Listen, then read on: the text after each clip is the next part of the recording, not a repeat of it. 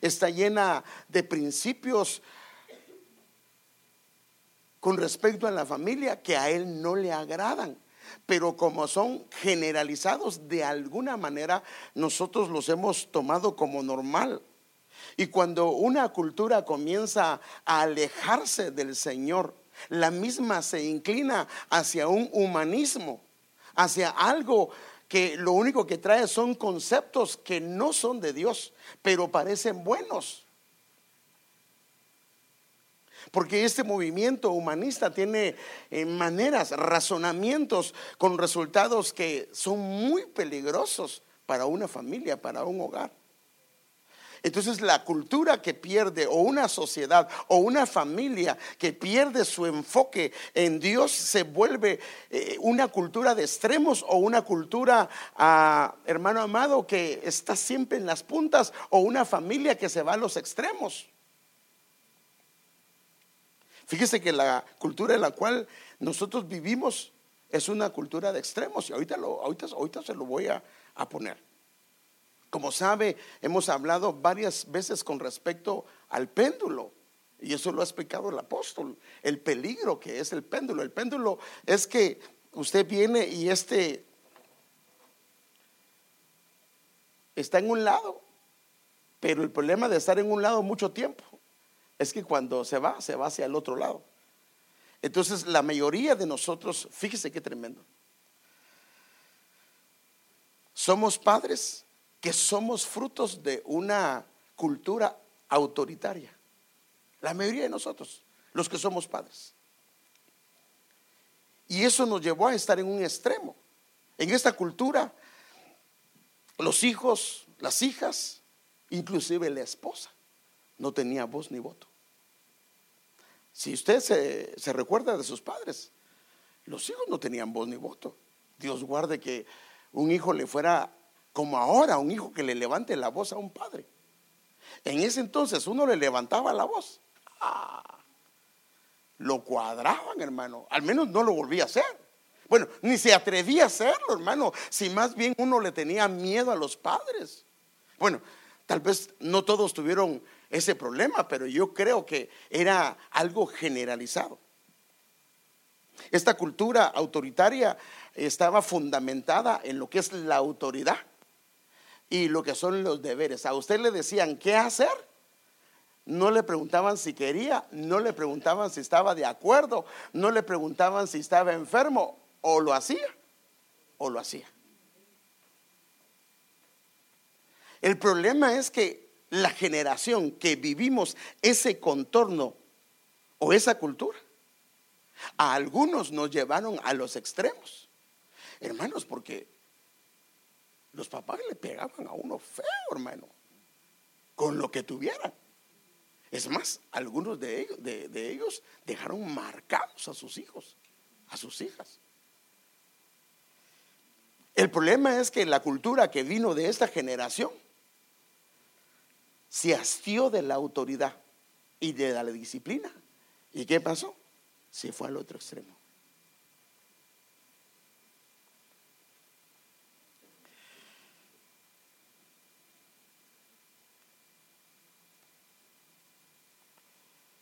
Y una cultura permisiva es una cultura que está fundamentada en la libertad, en los derechos y en que no le impidas nada.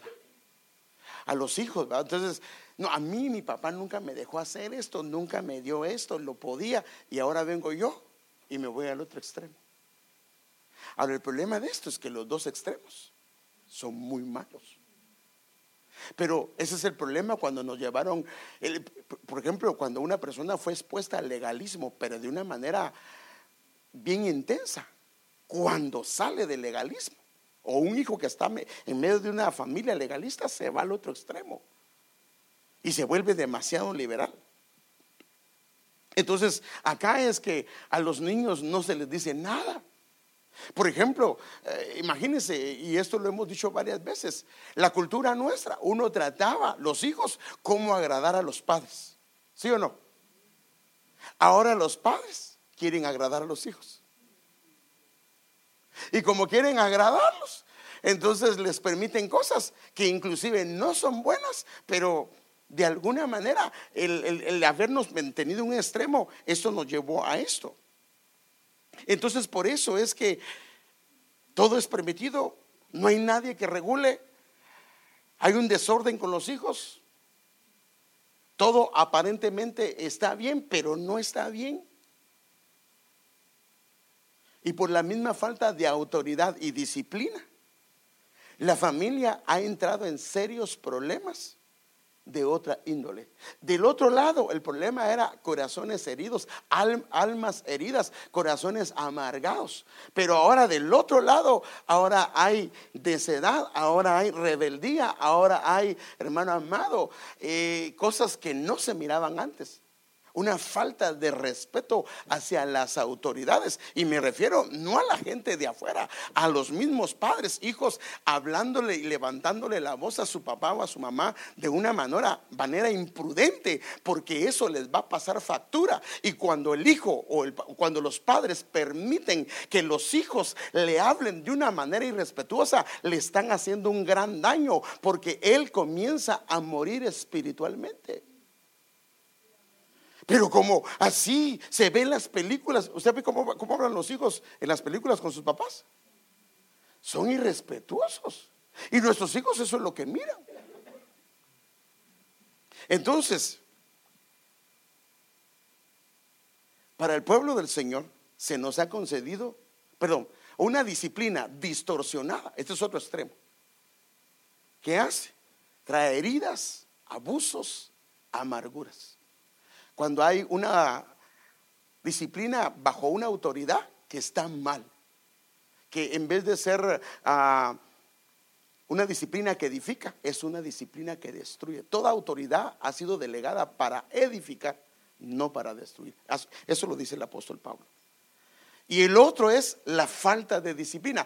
Una disciplina distorsionada o una falta de disciplina. Y la falta de disciplina con caos, con rebeldía, con desorden con necedad. Y entonces la idea de Dios es llevarnos a una disciplina bíblica, un enfoque diferente, porque el asunto es este, que no importa, hermano amado, si nosotros ignoramos, hermanos, si ignoramos el, el enfoque bíblico con respecto a la disciplina, eso no nos va a librar de que nuestros hijos no puedan tener algún problema serio.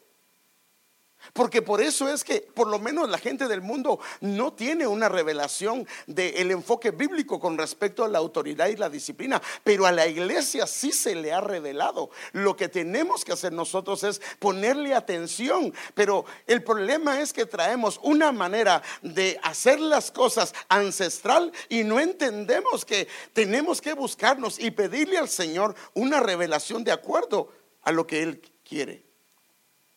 Y por supuesto los frutos son muy diferentes. En el caso, en un caso son extremos, son, no son saludables para la familia. Y por eso es que, y ese es el problema, una autoridad distorsionada y que puede dañar, a veces los hijos terminan saliendo de casa, no porque sea el tiempo, sino porque ya no aguantan. Y el problema es que salen de, un, de una, un hogar a un matrimonio donde ellos comienzan a tener serios problemas. Y algunos de ellos inclusive repiten lo que, lo que a ellos les hicieron.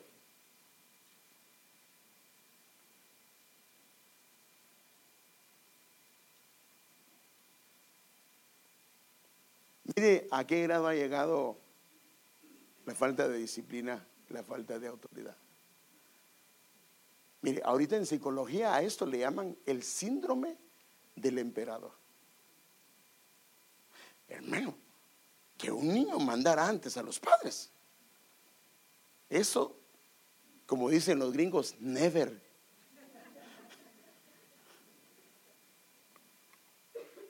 Hermano, si a uno le daban una orden solo con que hiciera esto, por ejemplo, papá le decía, ve a, a traer eso.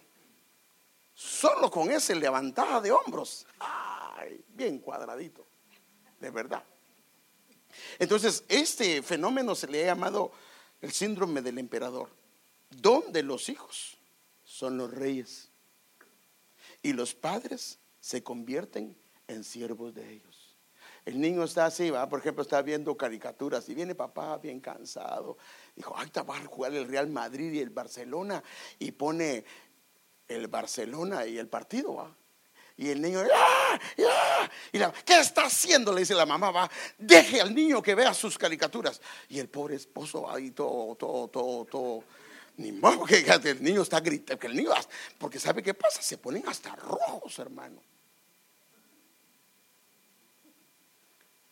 El niño hace así que quiere que lo levanten, comienza a llorar. ¿Y qué hace papá y mamá? Se levantan corriendo. Y como salga, alguno, uno le está echando para que no tenga calor. Y el otro, y la otra está premiándolo por lo que no lo debía ni de premiar. Entonces ese niño comienza a tomar una autoridad. Mire, hace unos dos, tres días, y creo que de aquí salió el tema porque estuve en una barbería. Bueno, se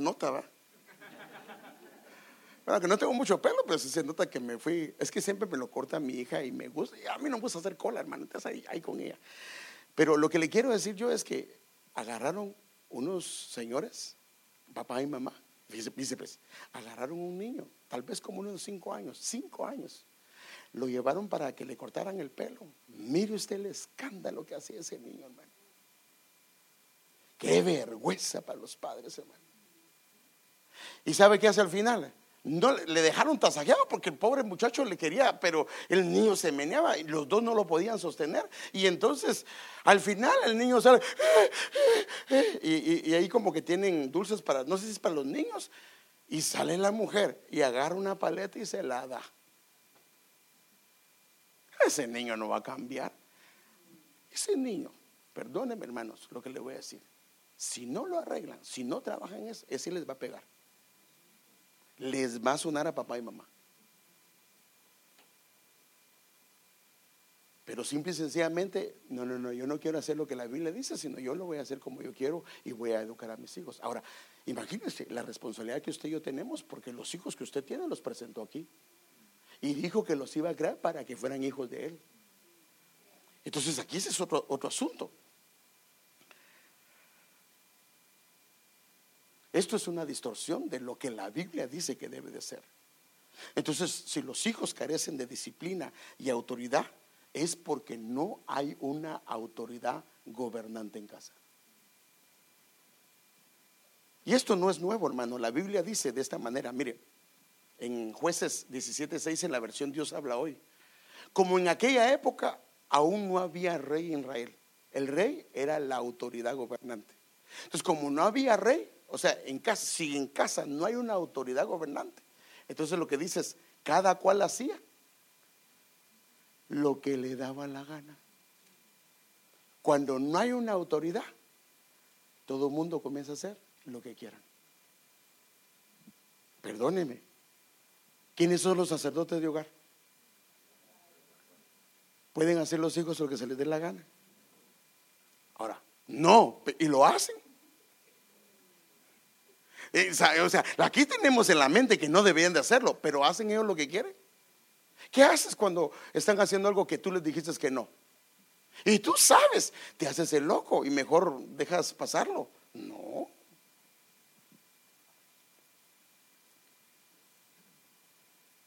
Cuando no había rey, el pueblo estaba en caos. Cuando no hay rey en casa, cuando no hay gobernante, entra en caos la familia. Y esto mismo pasa en una familia que no tiene disciplina, no tiene símbolos de autoridad dentro de la, del hogar. Fíjese que Dios se ha encargado, hermano, de delegar la autoridad a diferentes esferas, a, a, la esfera a gobierno, a la esfera iglesia y a la esfera familia.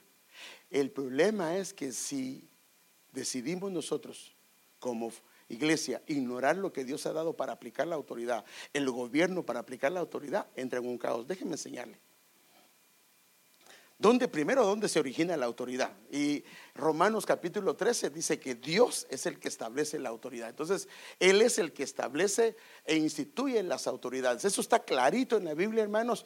Mm, ¿Tiene alguna duda con respecto a eso? Si no, le puedo enseñar Hebreos, eh, perdón, Romanos capítulo número 3. ¿Sí lo ha leído? Sí, sí, hermanos. ¿Sí lo han leído? O, si no, pues eh, alguien, así rápidamente, Romanos capítulo número 13, versículo número 1, solo para que lo, para que lo vean. Pero rápido, por favor, porque el tiempo va corriendo. ¿Lo tienen ahí? A ver, léelo, mijo.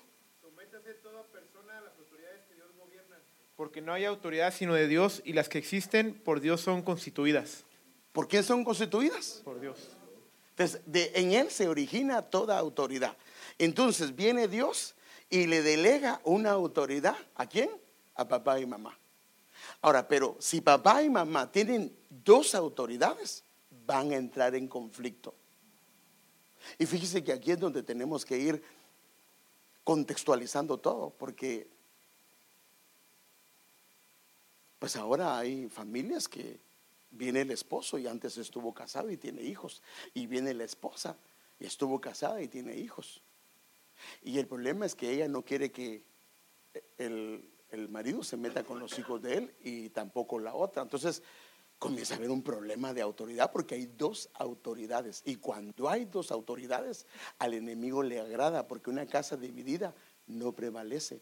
Entonces, en el caso de papá y mamá, tienen que unir una sola autoridad, porque los hijos cuando ven que papá defiende, entonces, y mamá es la que eh, quiere aplicar la autoridad, ¿sabe qué hacen los hijos? Se van con papá.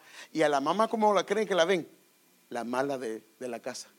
Y si es papá el que aplica, se van con la mamá. Y a quien ven el malo de la casa es papá. Pero si los dos aplican la autoridad juntos, entonces ellos van a ver y va a ser saludable para ellos. Entonces, una sola autoridad y entonces los hijos comienzan a someterse a la autoridad de los padres. Y eso, fíjese pues, los lleva. Es que este es el asunto, hermano. El enemigo sabe cómo opera esto. Y esta, cuando los hijos se someten a una autoridad, entonces a ellos les va a ser más fácil someterse a la autoridad de Dios. Cuando en casa los hijos no se someten a la autoridad gobernante, ellos en la iglesia les cuesta someterse. Cuando crecen en la escuela no se pueden someter. Y cuando van al trabajo, tampoco. Y cuando van a la sociedad, y entonces viene el gobierno y termina aplicando la ley, pero muchas veces es por riesgo de sus propias vidas. Entonces, esto, la finalidad es establecer un orden y un gobierno pero el gobierno de Dios. Ahora la pregunta es, ¿qué orden tiene en casa? ¿Qué gobierno tiene en casa? Cuando usted dice, mira, mi hijo, hazme favor, eh, llévame eso para acá, ¿qué hace? O usted termina haciéndolo. Mire, ¿sabe cómo se ve la autoridad que usted tiene, que yo tengo? ¿Sabe cómo se ve? ¿Cuántas veces tiene que hablarle a un su hijo para que haga algo? Si usted tiene que hablarle 20 veces y hasta que no le grita, medio lo hace. Perdóneme, el que grite no significa que tenga autoridad. Lo único que está mostrando es su falta de autoridad. Una autoridad es cuando el que está abajo le tiene respeto y le da una orden y lo va a hacer. Esa autoridad está bien definida. Entonces, fíjese, ¿cuáles son los instrumentos que el Señor ha dado para que se ejerza autoridad y disciplina. Entonces Dios delegó distintivos de autoridad para cada segmento de la sociedad. Entonces, por ejemplo, en el caso del el gobierno, Él le dio la espada. Y eso lo dice Romanos, capítulo número 13 también. Eso lo dice eh, Romanos 13, 3. Lo dice, pero no se lo voy a leer. Eso lo puede leer usted, en casa. Entonces, la espada para el gobierno, la autoridad gobernante, es el símbolo de autoridad que se le ha delegado. Y ellos pueden ejecutar, ellos pueden encarcelar, ellos pueden hacer varias cosas. Y es una autoridad que el Dios les delegó. A la iglesia, el Señor le delegó las llaves del reino. Y es un símbolo de autoridad que ha sido delegado por Dios a la iglesia para poder liberar a los cautivos de las cárceles. Para los que están endemoniados puedan ser libres. Para los que están encarcelados puedan ser libres. Pero fíjese, y aquí, porque ese es el enfoque que quiero ver yo, pero para el hogar, Dios le delegó la vara, que es un símbolo de autoridad que Dios se lo delegó a los padres. Pero es aquí donde viene el asunto. El sistema, la psicología ahora dice, no, no, no, no, no, no, no. No aplique la vara, eso es demasiado ah, grosero, demasiado, ah, mm, ¿cómo sería la palabra? ¿Muy qué? Muy cruel. Háblele, solo háblele. No, es que depende del temperamento. Hay hijos que con solo hablar es suficiente porque es un flemático. Los flemáticos son los que usted le dice, siéntese ahí, y ahí se sienta, y eso no se levanta. Si no tiene cuidado, se queda para el día del juicio esperando. Pero a un sanguíneo, a un colérico, decirle que se siente, se sienta en lo que usted lo mira y ya usted se volteó y ya se levantó. O sea, esto no es igual, no es lo mismo. Entonces, la vara sí ha sido delegada para que lo podamos hacer. Pero el mundo dice no. Y entonces, ¿sabe qué dice? Mire, pues, ejemplo, él es mi hijo. Yo no quiero aplicar la vara, ya, yo no voy a hacer eso porque yo miro muy cruel. A lo mejor no él porque no hace que se sienta ofendido. Pero tengo un hijo acá. Y no quiero hacer lo que Dios dice. Entonces yo comienzo, Roberto, oh, perdón, no, uno que no esté aquí, Pedro, ¿ah? Pedro no está, es que si no, es que como por favor, no, no, no, no quiero que nadie se sienta ofendido. Pedro, levanta eso o recoge las cosas de tu cuarto. Y Pedro ni en cuenta. Pedro, Pedro, Pedro, perdóneme, usted y yo, después de cinco, seis, siete veces está diciendo Pedro, ¿sabe qué va a hacer? Pedro, ya te dije, sos un necio, lo está ministrando es que sos un terco. Y hermano, las palabras le hacen más daño que si le hubiera dado vara. Ahora imagínense estar con un hijo así y tiene siete. A todos les tiene que gritar. ¿Y por qué aquí no levanta la voz para cantar al Señor? Ay, hermano, estarle gritando a medio. No, ese va a ser desgastante, hermano. Con uno de esos, con un emperador de esos, ya no quiere más. Por eso es que muchas familias ya no quieren hijos. No porque sean, hermano, los hijos no se nos fueron dados para formarlos y educarlos. Su alma viene en cero, cero mías. El problema es que nosotros no los hemos trabajado. Ya le conté una vez que vino un, un hermano con un apóstol que conocemos y le dijo, apóstol, quiero que por favor corrija a mi hijo porque está mal portado se le queda viendo y le dice, perdóneme, pero aquí la mal portada es usted, porque usted no ha sabido educar a su hijo. Se quedó la hermana, ya reprendía al apóstol, pero no pudo más que quedarse callada. Cuando un país deja de ejercer autoridad, el caos en que entra es tremendo. Y cuando una iglesia no ejerce autoridad a través de la disciplina, es tremendo. Entonces necesitamos, hermano, aplicar esto. Mire lo que dice la Biblia. Cuando no se aplica, cuando un padre decide no ejercer su disciplina sobre un hijo o sobre una hija y le deja pasar las cosas. Eclesiastés 8:11 en la Reina Valera actualizada. Cuando la sentencia contra la mala obra, yo le hago la pregunta, ¿acaso a veces no son traviesos? Pero ahora, no se disciplina la ignorancia, eso no se disciplina. La necedad es la que se disciplina.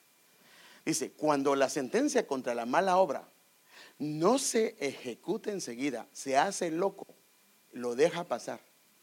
El corazón de los otros, de los hijos del hombre, quedan más predispuestos para hacer el mal. Eso es lo que significa es, si no arreglé este problema, porque dentro de los hijos siempre hay uno que es líder. Perdón, mi hermano, hay unos que son, véanlos, así es la cosita, mire y a los hermanos grandotes los, así los tiene. Porque son líderes, ya, ya vienen para eso. El otro le tiene miedo. Si el otro le puede meter un solo socón y lo bota, pero le tiene miedo porque este es tremendo o ella es tremendo. Porque no solo son hombres, también son mujeres.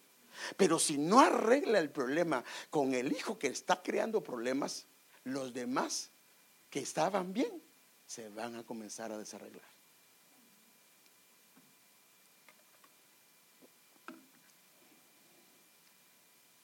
Y entonces los hijos se pueden ir a un desenfreno horrible. Déjeme darle algunos ejemplos con respecto a la Biblia cuando una persona ignora la disciplina del Señor. Mire cómo lo dice. Y ese es el asunto. El mundo dice, no, no, no, no, no, no, no. Solo háblele. Nunca aplique la vara, ni nunca aplique. Perdóneme, eso no es un concepto bíblico. Eso es un concepto satánico. Hermano, pero ¿cómo es posible? No, es que es satánico. Porque mire que dice la Biblia, Proverbios 13, 24 en la versión de las Américas, el que escatima la vara, según el concepto bíblico, ¿qué es? Odia a su hijo. Está grueso, ¿verdad? Entonces hay gente que dice, no, yo soy bien nice porque yo nunca le he dado vara a mis hijos. Perdóneme, lo que la Biblia dice es, los odias. Pero el mundo dice todo lo contrario. Y dice, mas el que lo ama, ¿qué es lo que debe hacer el que ama a un hijo? Lo disciplina con diligencia, no le deja pasar las cosas. Y por supuesto, la, disciplina no es para matar. Ese es el problema de la distorsión de la autoridad y de la disciplina. La disciplina distorsionada sí va a matar a un hijo, porque está fuera del enfoque, está en un extremo. Pero la disciplina bíblica no, porque la disciplina bíblica lo que trae es vida para un hijo. Lo que trae es que Él se enderece y Él pueda ser un siervo, una sierva del Señor, que ellos no te den problemas, que hermano, que ellos te ayuden en casa, que prácticamente tengas una bendición. Porque la Biblia dice que tu tesoro son tus hijos. Pero si tus hijos todo lo destruyen, entonces ¿cómo vas a un tesoro? Cada vez que vas a una casa y estás pidiéndole a Dios, casi los amarras de las manos porque van a quebrar todo. Y, tienes que estar pagando que quebró esto, que quebró lo otro. Perdóneme, es una falta de disciplina. Mire, llega un momento. Bueno, en mi casa sí lo hacíamos. Normalmente la que daba, porque estaba todo el día con ellos, era mi esposa. Pero cuando se salían del asunto, llegaba yo y yo les aplicaba vara.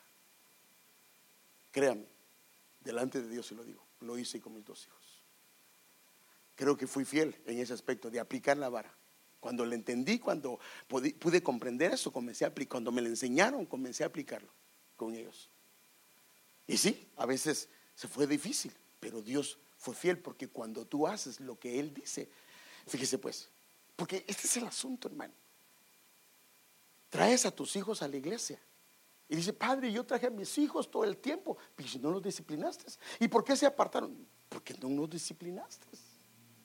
Hermanos, la iglesia contribuye un poco para ayudar a tus hijos, enseñándoles. Pero él es responsable de la educación y la disciplina de los hijos, hermanos. ¿De quién es la responsabilidad? De los padres, hermano. Nosotros colaboramos con usted, pero no somos los responsables. Porque imagínense que una hermana le aplicara vara a uno de sus hijos. ¿Qué cree que va a hacer? Créame, me va a demandar, hermano. No, entonces eso no nos corresponde a nosotros. Entonces la, la, disciplina, mire, dice Proverbios 23, 13, no escatimes la disciplina del niño. Aunque lo castigues con vara, ¿qué dice? ¿Sabe que es lo único que muere? la necedad en él. La necedad es la que muere.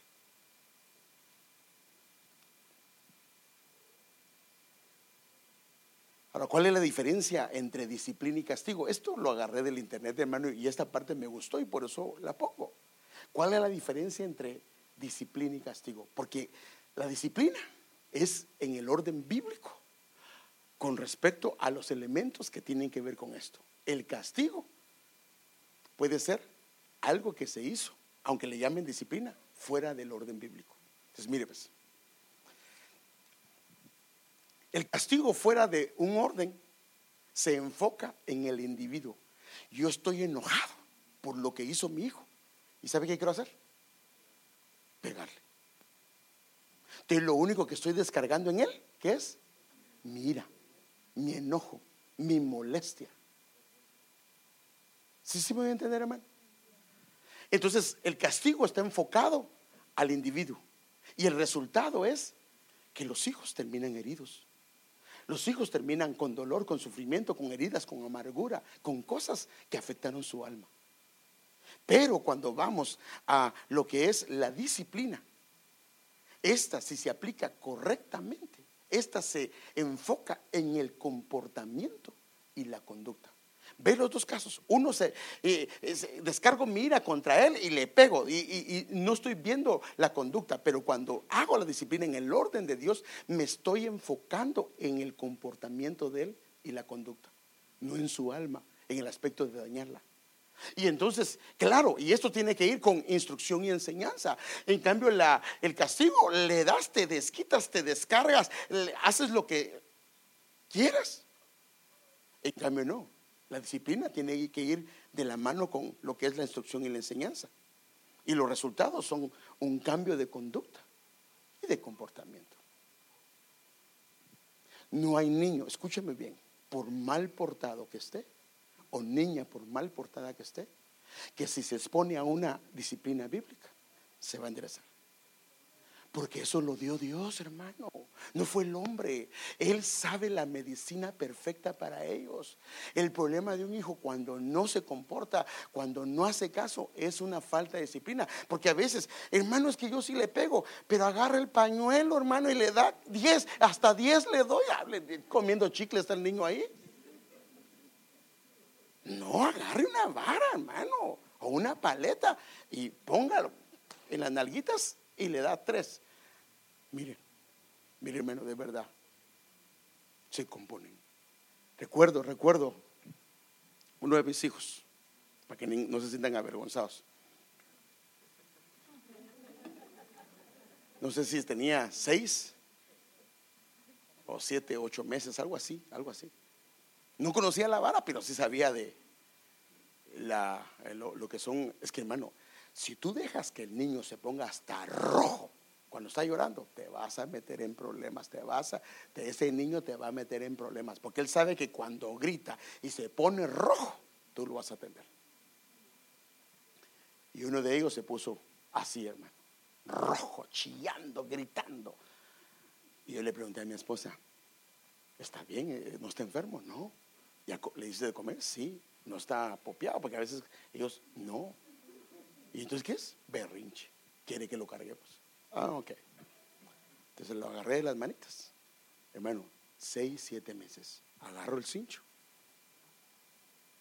Creo que le di dos o tres. Nunca más volvió a hacer un berrinche. Hermano, cuando aplicamos lo que la Biblia dice, el Señor respalda su palabra. Ay, hermano, qué cruel. Bueno, ¿qué hubiera pasado si dijo que siga gritando él o ella? ¿También sonará a mí o le sonará a mi mujer? No, no podemos permitir eso. Entonces, estos no son pensamientos humanos. El humanismo, este es el problema, ha llevado al pueblo del Señor a bajar los estándares. Y por eso es que los niños no los pueden aquietar. Mire, ¿Sabe qué hacemos nosotros? A los grandes queremos emparejar. No, no, no, no. Es con los pequeños, como una matita. Comienzas a arreglarlos. Los pequeños se pueden, es como una matita. Ya grandes, si los quieres arreglar y los quieres enderezar, los vas a quebrar.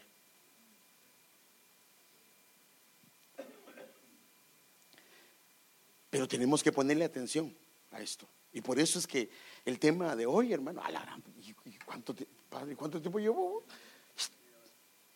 Ah, no. Entonces sí, se pasó aquí con la alabanza, ¿va? Bueno, la disciplina y sus beneficios.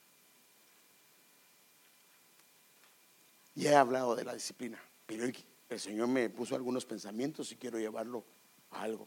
Pero no solamente a nivel de hijos, sino también en la iglesia. En la iglesia, si no se aplica disciplina cuando alguien que está sirviendo peca, va a ser un problema serio para su propia alma. Pero es que hermano es el que más días va, no importa. Es que es el que toca, es el que, no importa, hay que hacerlo. Ahora, si algo fue, escúchame bien, si algo fue en privado, en privado se arregla. Si algo fue público, hay que dar una aclaración. No sé si me voy a entender, hermano. Sí, sí, sí. Entonces, por eso es que, Porque si dio, fue en público, hay un testimonio que se arruinó de la iglesia y hay que no dar detalles, pero sí aclarar algunas cosas.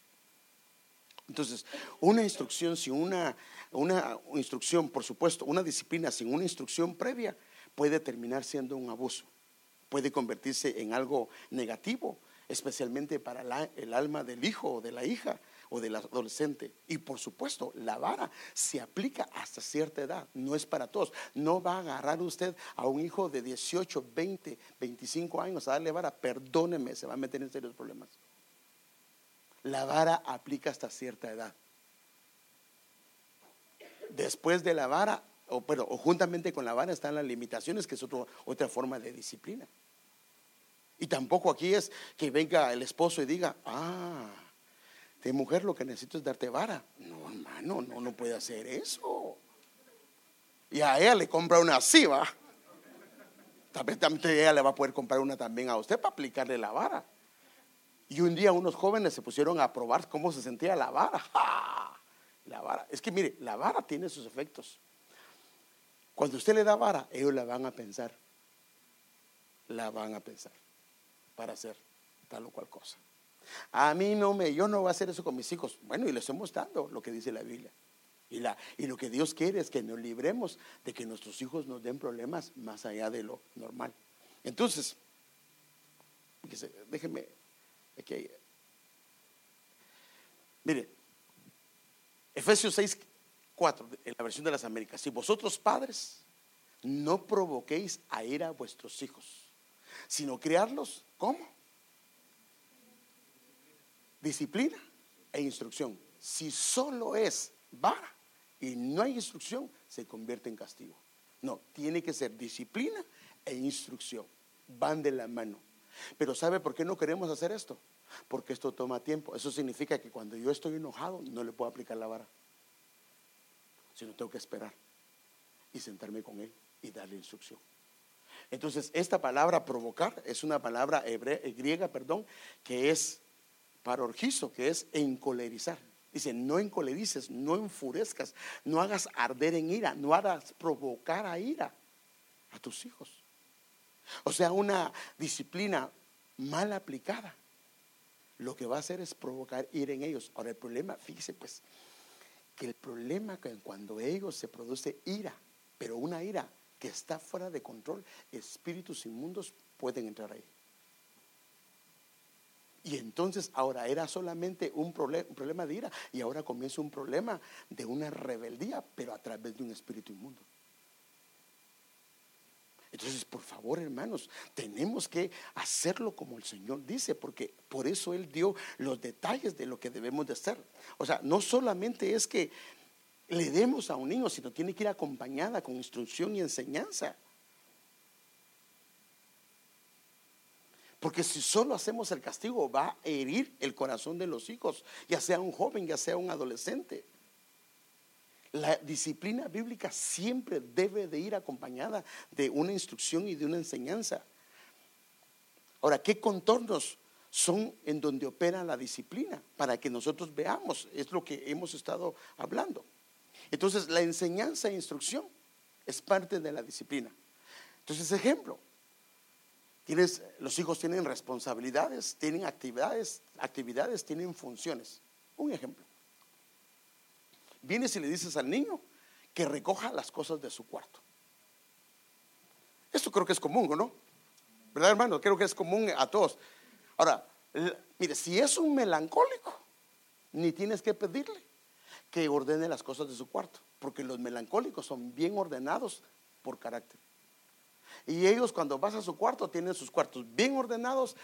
mire, hasta los zapatos están, los, que, los, los sanguíneos, los coléricos, los zapatos parecen un volcán de zapatos, hermana. La ropa toda tirada debajo de la cama. Pero los melancólicos tienen su ropa hasta por colores, hermano. Esa cama está bien estiradita, ninguna arruga. En cambio, el sanguíneo y el colérico, esa cama, Padre Santo. Lleva un año sin cambiar chamarras o sábanas, lo que sea. Entonces, cuando le dices al hijo que por favor haga eso, Y si no lo hace, entonces viene una corrección verbal. De acuerdo a la enseñanza que le diste, que lo debería de hacer. Ahora, ¿sabe qué hacemos nosotros? En vez de haber una corrección verbal, bueno, lo voy a hacer yo. Entonces el hijo dice, ay, mi papi. Dice mi hija, mi papi siempre hace las cosas. ¿Usted qué cree que va a hacer? ¿Lo va a hacer mal? ¿Para qué? Para que usted lo haga. No.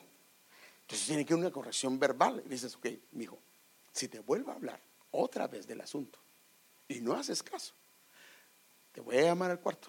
Ahora, cuando lo vaya a corregir, no delante de los demás, ni tampoco en la iglesia, hermano.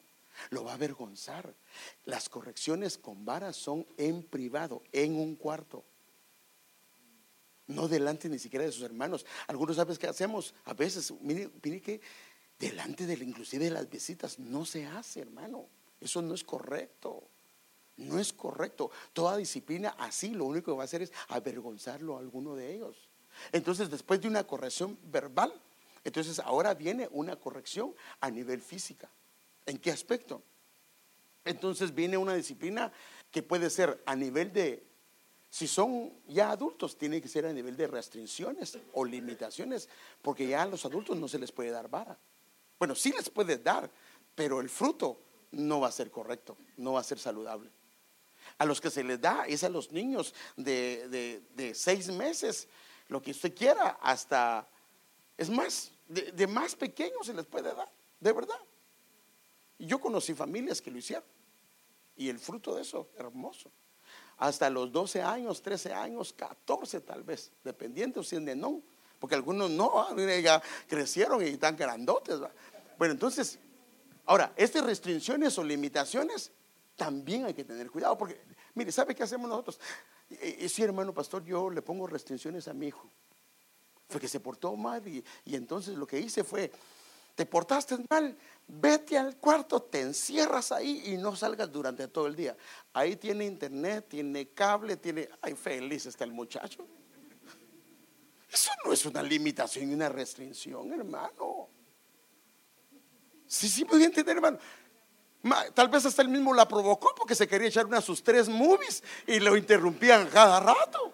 Ahora agarra un show y se da de la serie, la season 1, 2, 3 y 4. No, Hermanos, no podemos hacer eso. Cuando hablo de restricciones, me refiero a que quítele el teléfono y ellos sienten que casi se les muere su esposa.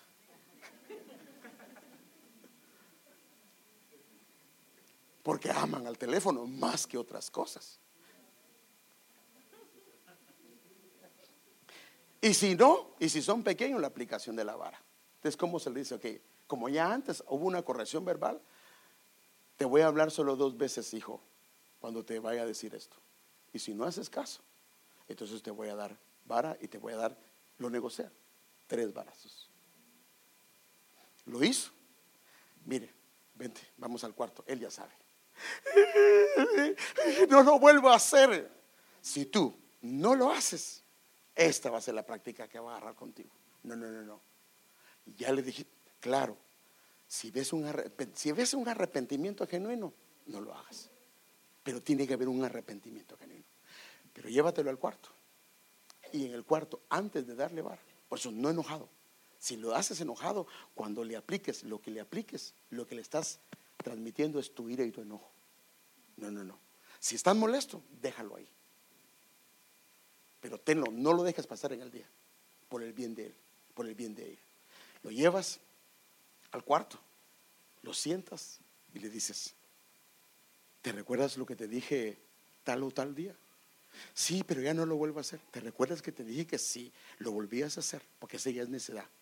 Te iba a dar dos o tres barazos. Sí, sí. Ok, mi hijo, lo pones acostadito en tus piernas, con las nalguitas, pero con pantalón, por supuesto.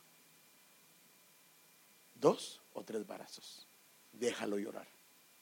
Si lo consientes, entonces lo que le estás diciendo es, perdóname, me equivoqué. Déjalo que llore, déjalo que salga eso, déjalo que llore. Ya cuando le pasó, le puedes decir, hijo, porque te amo es que lo hago. Y le puedes inclusive mostrar la Biblia, lo que dice la Biblia con respecto a eso. ¿A qué edad se puede empezar a disciplinar? Bueno, ya casi le dije. Pero mire lo que dice la Biblia. Lamentaciones 3:27 en la NTV. Y es bueno que todos, no algunos, se sometan desde temprana edad al yugo de la disciplina. ¿Desde cuándo? Temprana edad. ¿Quieres hacerlo de grande? Los vas a quebrar. Tienes que hacerlo desde pequeños. Entonces la obediencia es aprendida. Inclusive, fíjese, usando la enseñanza y la instrucción, los hijos van a aprender a obedecer. Pero cuando no se hace, hay mucha probabilidad que los niños se vuelvan desobedientes. Inclusive, hermano, inclusive la misma escritura dice que el mismo Señor, por lo que padeció, aprendió obediencia. En Hebreos 5.8 dice, y aunque era hijo, aprendió obediencia por lo que padeció. Entonces la obediencia es un fruto de un aprendizaje debido a una instrucción y una enseñanza que se ha estado dando de parte de los padres.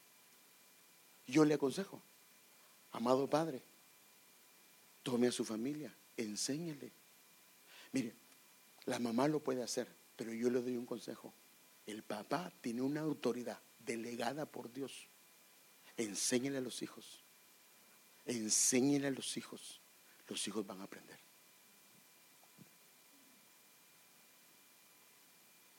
Mire lo que dice la Biblia con respecto a los hijos. La necedad, Proverbios 22, 15. Hermano, eso no lo digo yo, eso lo dice la escritura. La necedad está ligada, está atada. Eso dice la palabra hebrea, está enlazada al corazón del niño. Este niño es un Nahar. Un Nahar es alguien que es un infante hasta la adolescencia. En su corazón está atada la necedad. La vara de la disciplina. ¿Qué va a hacer?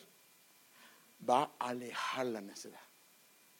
Fíjese que a veces hasta a veces se me da la impresión porque este, este alejar, mire, va a remover, va a quitar, pareciera que es un espíritu inmundo. Va a alejar la necedad. Si a un niño le dices, no hagas esto, y no te hace caso, es porque tal vez no le has aplicado la vara. Por supuesto, aquí la palabra se expone, no se impone, es tu decisión. Pero lo que queremos son hijos para el reino. Amén. Porque nosotros decimos, eh, mi hijo es hijo de promesa, pero tienes que instruirlo como lo que él dice. Instruye al niño en su camino y cuando fuere viejo no se apartará, pero haz lo que el Señor dice. Porque si no, perdóneme, se puede apartar. Porque la experiencia está, ¿sí o no? ¿Cuántos hijos se han apartado? Entonces la vara de la disciplina la va a alejar, va a remover la necedad de su corazón.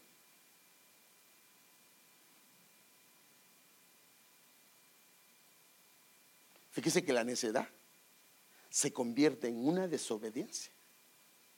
Y esto sabe qué hace, porque es pecado.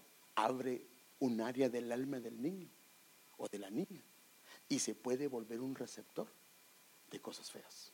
Entonces puede comenzar la rebeldía a un nivel diferente.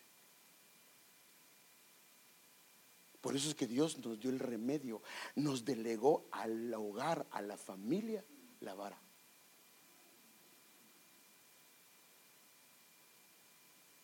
Porque hay otros tipos de pecado que van de la mano con la necedad, la falta de respeto, la rebeldía,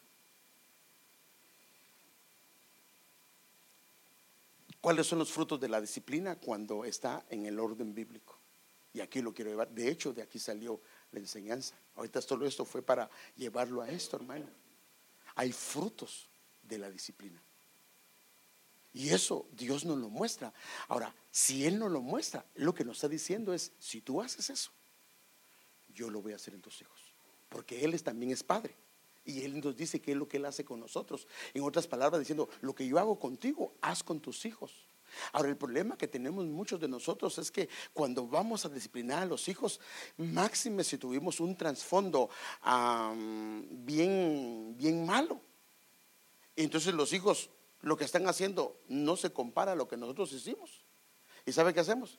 No, pues pues si a mí no me dieron y yo hice esto. No, no, no, no. Pero tus padres no se dieron cuenta o no tuvieron una revelación, pero ahora tú sí tienes una revelación del Señor. Y entonces, cuando lo estás disciplinando, inclusive, yo esto lo aprendí, hermano, porque a mí me pasó, y por eso lo estoy diciendo. Y cuando oía un, un siervo de Dios diciendo, esto que le estoy diciendo yo ahorita, y él dijo, cuando tú corrijas a tu hijo y ves que es menor que inclusive lo que tú hiciste, tú dile, Señor, así como yo corrijo a mi hijo, no se te olvide corregirme a mí también. Y eso fue un rema para mí, y a partir de ahí yo lo apliqué. Entonces, mire, Hebreos 12, 5 al 6 dice, habéis ya olvidado la exhortación que se os dirige como a hijos. Hijo mío, no tengas en poco la disciplina del Señor. Y el enemigo lo que quiere llevar al pueblo del Señor es que tenga en poco la disciplina del Señor. Ni desmayes cuando sea reprendido por él, porque el Señor disciplina al que ama y castiga a todo aquel que recibe como hijo. En la versión Jerusalén dice, los hijos que reconoce. Entonces el peligro del creyente es que puede menospreciar la disciplina que el Señor delegó. Porque esta, fíjese pues, aquí viene el final, no es para desanimarnos. Cuando a un hijo se le disciplina, aunque llora, sabe que comienza a ser él. Él sabe que él es amado, por eso lo disciplinan. Cuando usted lo disciplina, él sabe que él es un verdadero hijo y por eso lo disciplina. Entonces él en la disciplina comienza a recibir una paternidad que fluye del padre o de la madre al disciplinarlos. Y él se siente parte de una familia. Por eso es que el Señor lo que nos está diciendo es, si tu hijo es disciplinado, él sabe que tiene un padre que vela por él. Y entonces cuando pasa pasando con un hijo, usted le puede decir al Señor, Señor, yo reprendo al enemigo porque este mi hijo lo he educado yo. Yo, Señor, he aplicado la vara. Y en el nombre de Jesús, echo fuera ese demonio. Y lo puedes hacer con autoridad.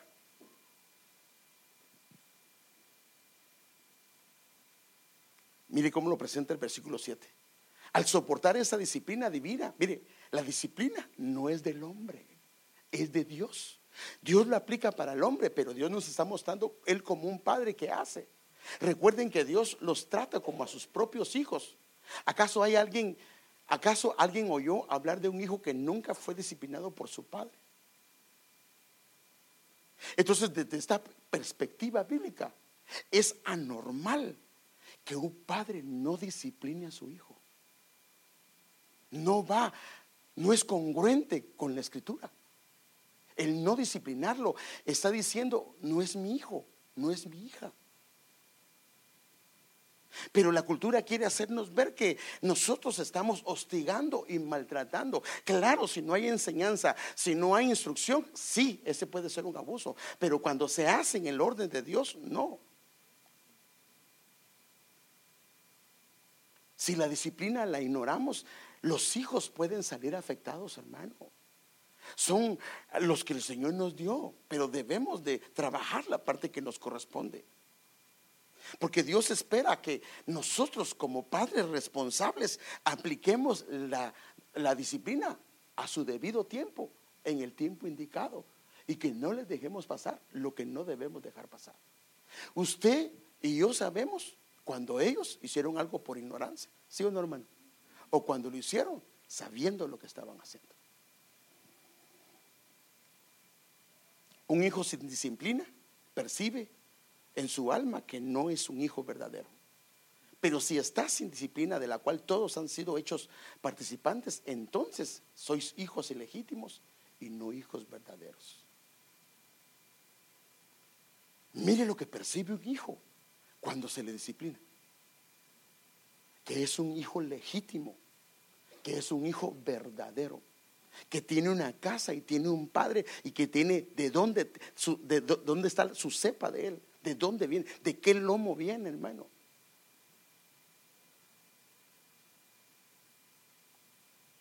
Mire los beneficios de la disciplina de acuerdo al apóstol Pablo. Hebreos 12, 9 en la versión nueva traducción viviente. Ya que respetamos a nuestros padres terrenales que nos disciplinaban entonces, ¿acaso no deberíamos someternos aún más a la disciplina del Padre de nuestro espíritu y así vivir para siempre? Ahora, lo que me hace y lo que yo quiero remarcar acá, que yo puedo ver a través de la escritura, es que la disciplina el Señor la está haciendo en el contexto del espíritu. Y aunque la disciplina es física y va dirigida hacia el alma, donde está la conducta. A la larga, lo que el Señor nos quiere decir es que la disciplina se va también al espíritu. La disciplina se va al espíritu para que el espíritu pueda enderezarse. Por eso David decía, Señor, crea en mí un corazón limpio, pero un espíritu recto. O sea que lo que comienza a hacer la disciplina es a crear un espíritu en rectitud, en fidelidad.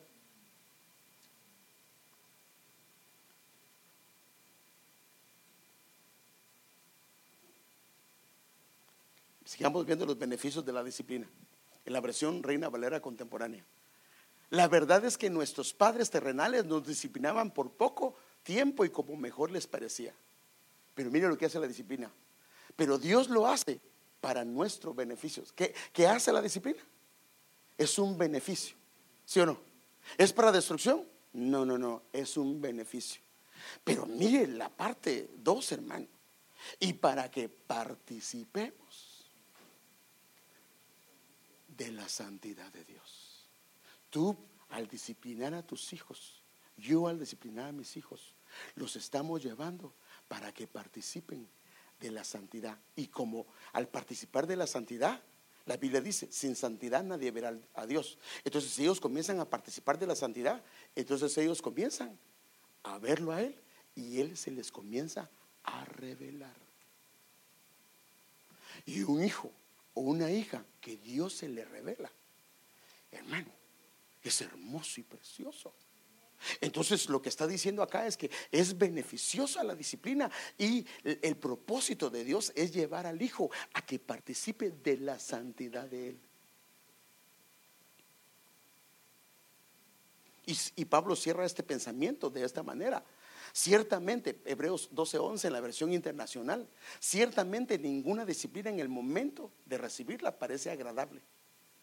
No es, ¿Sabe qué? A veces inclusive sufre más el padre o la madre que va a disciplinar que los mismos hijos. Porque le, ¿qué padre? ¿Acaso será, qué padre se deleite en disciplinar? Ninguno. Pero si lo ama, lo tiene que hacer. Y entonces dice, ciertamente ninguna disciplina en el momento de recibirla parece agradable, sino más bien penosa. Sin embargo, después produce, aleluya hermano, una cosecha de justicia y de paz. Mire, cuando los hijos han aprendido esto, recuerdo en una ocasión que uno de ellos se acercó para que le diéramos vara. Para que le diéramos vara. Porque en su espíritu comienza a haber una aflicción que sabe que no está bien. Pero si le aplica la vara y en su corazón viene una justicia de parte de él y una paz a su corazón. Hermanos, la disciplina es un regalo de Dios para el hogar. Pero ese es el problema del mundo, que el mundo quiere llevar a la iglesia de que está mal. No, los que están mal son ellos. Hermano, ¿quién conoce la naturaleza humana? ¿Quién instituyó el matrimonio? Ah, ¿Acaso no fue nuestro Dios? Él sabe lo que necesitan nuestros hijos. El problema es que como la psicología se está yendo, y es lo que la Biblia dice en Romanos 1.23, eh, aunque vieron y conocieron a Dios y pueden verlo, no le quieren reconocer. Y como no le reconocen, viene Dios y dice, bueno, a una mente reprobada. Entonces los que están escribiendo libros son con una mente reprobada. No son conceptos, son humanistas, pero no son conceptos que llevan a un pueblo del Señor al Señor.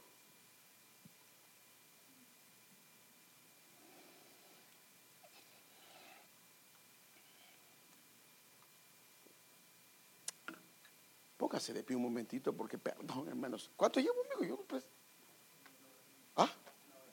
Una hora. Bueno, perdóname, hermano, hoy sí me pasé.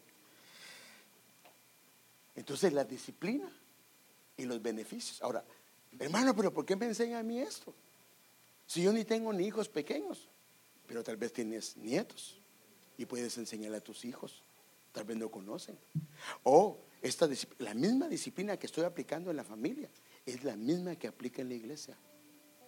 Por eso es que en la iglesia, cuando se cometen errores de esto, a nivel público, tiene que entrar en una disciplina. Y hay, claro, errores que van a diferente nivel.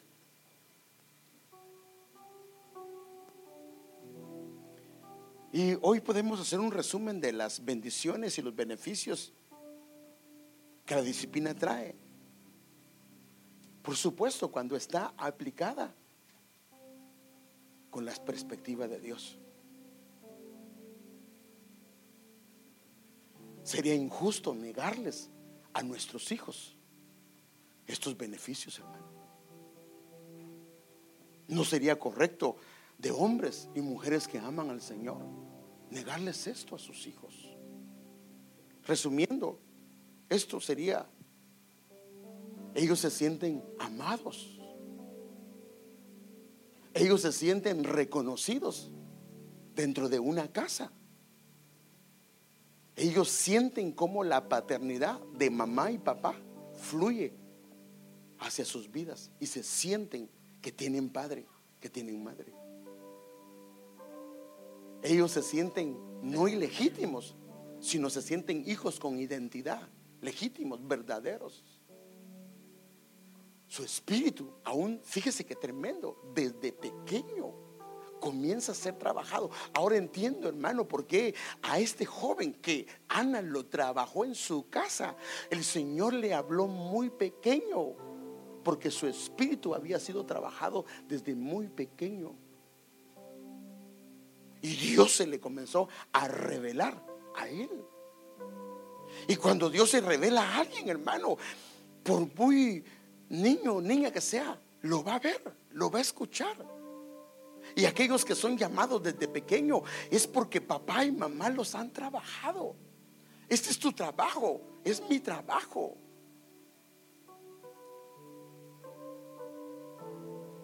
Hermano, que puedan participar de la santidad del Señor. Si participan de la santidad del Señor, su camino va a ser un camino recto y justo. Y la paz del Señor va a estar con ellos. Si le negamos ese derecho a los hijos, ellos van a perder todo esto. ¿Sería correcto, hermanos? siendo nosotros hombres y mujeres del Señor? No, no sería correcto. Tal vez no lo habías visto de esta manera, pero hoy el Señor te lo ha revelado y dice, esta es la razón por la que quiero que disciplines. Por supuesto, no se le olvide. No es lo mismo para los niños, para los infantes, para los adolescentes, para los jóvenes adultos. Aplica diferente. Pero si te haces de la vista gorda con respecto a las cosas que no están bien, a veces es difícil confrontar. ¿Sí o no? Especialmente con los hijos grandes. Pero hay que hacerlo, hermano. Hay que hacerlo por el bien de ellos. Porque nadie más les va a llamar la atención porque no los conocen, pero tú y yo sí los conocemos. Y sabemos lo que no está bien.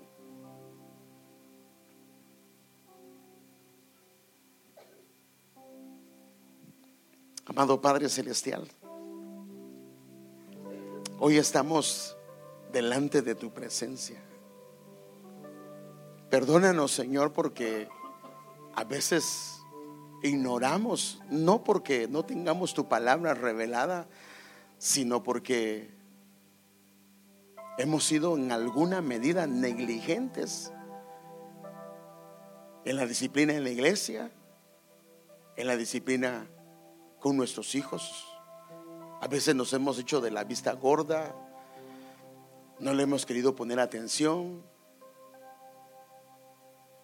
le hemos dejado a nuestra esposa la responsabilidad cuando ya sabemos que la tenemos que tomar nosotros los padres. Perdónanos por negarle esto a nuestros hijos y sin darnos cuenta vemos las cosas que a ellos los están limitando. Pero por favor ayúdanos. Danos la sabiduría del cielo, Señor, y a entender y a comprender lo que esto significa, que no quede solamente en nuestra cabecita, sino que baje a nuestro corazón y que se haga rema.